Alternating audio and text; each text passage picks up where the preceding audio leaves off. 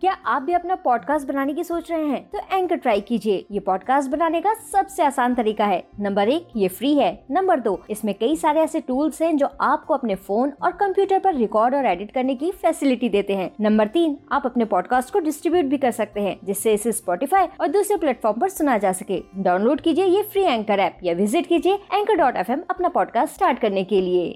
आप सुन रहे हैं स्टोरी विद इतने भले भी मत बन जाना साथी।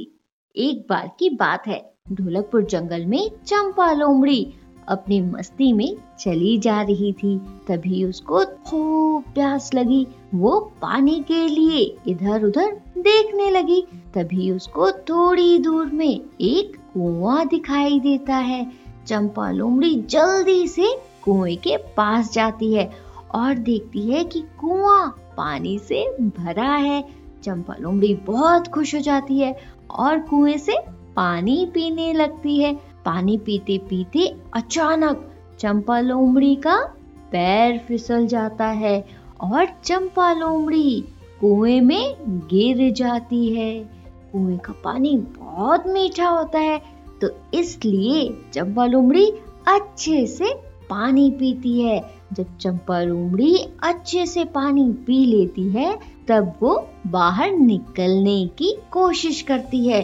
चंपा लोमड़ी एक बार छलांग लगाती है, दो बार छलांग लगाती है और इस तरह से चंपा लोमड़ी कई बार कुएँ से बाहर निकलने की कोशिश करती है। लेकिन फिर भी चंपा लोमड़ी कुएँ से बाहर नहीं निकल पाती। तभी चंपा लोमड़ी बोलती है, अरे, कोई है?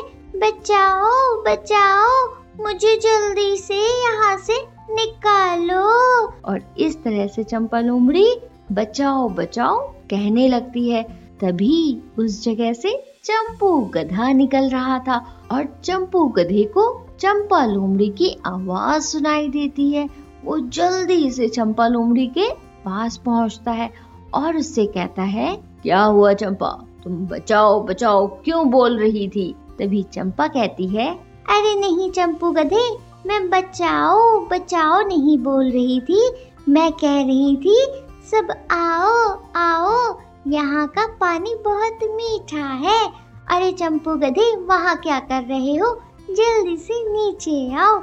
इस कुएँ का पानी तो सच में बहुत मीठा है। और फिर चंपा लोमड़ी की ये बात सुनकर चंपू गधा बिना कुछ सोचे समझे कुएँ के अंदर चला जाता है और फिर वो भी पानी पीना शुरू करता है।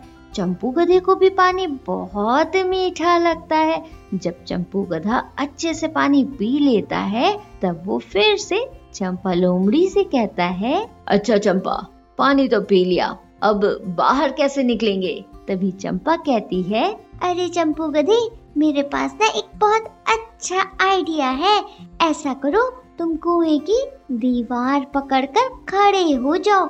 मैं तुम्हारे ऊपर चढ़ूँगी और फिर बाहर निकल जाऊँगी। और बाहर निकलने के बाद मैं तुम्हें निकाल दूँगी। और चंपा लोमड़ी के ऐसा कहते ही चंपू गधा बिना कुछ सोचे समझे कुएँ की दीवार पकड़कर खड़ा हो जाता है।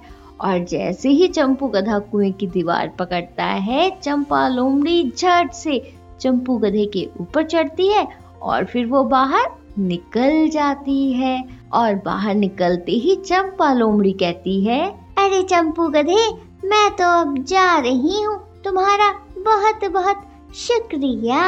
और जैसे ही चंपा लोमड़ी चंपू गधे को शुक्रिया कहती है तो चंपू गधा कहता है, अरे चंपा, ये क्या कह रही हो? मुझे भी तो बाहर निकालो।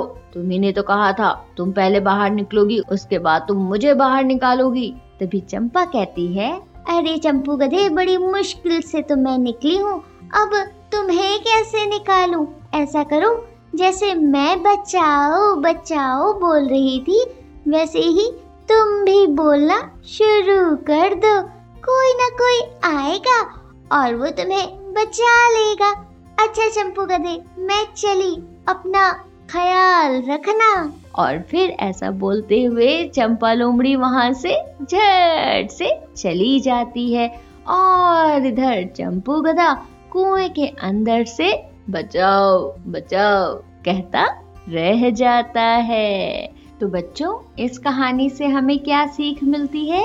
इस कहानी से हमें ये सीख मिलती है कि हमें कुछ भी करने से पहले एक बार ज़रूर सोचना चाहिए। कहीं कोई अपने फ़ायदे के लिए आपको नुकसान तो नहीं पहुँचा रहा। तो बच्चों, हमें एक दूसरे की मदद ज़रूर करनी चाहिए। लेकिन मदद करते समय हमें ये भी समझना चाहिए कि कहीं हम किसी बड़ी परेशानी में तो नहीं फंसने जा रहे, समझे? आप सुन रहे थे स्टोरी विद अनवी अनवी के साथ।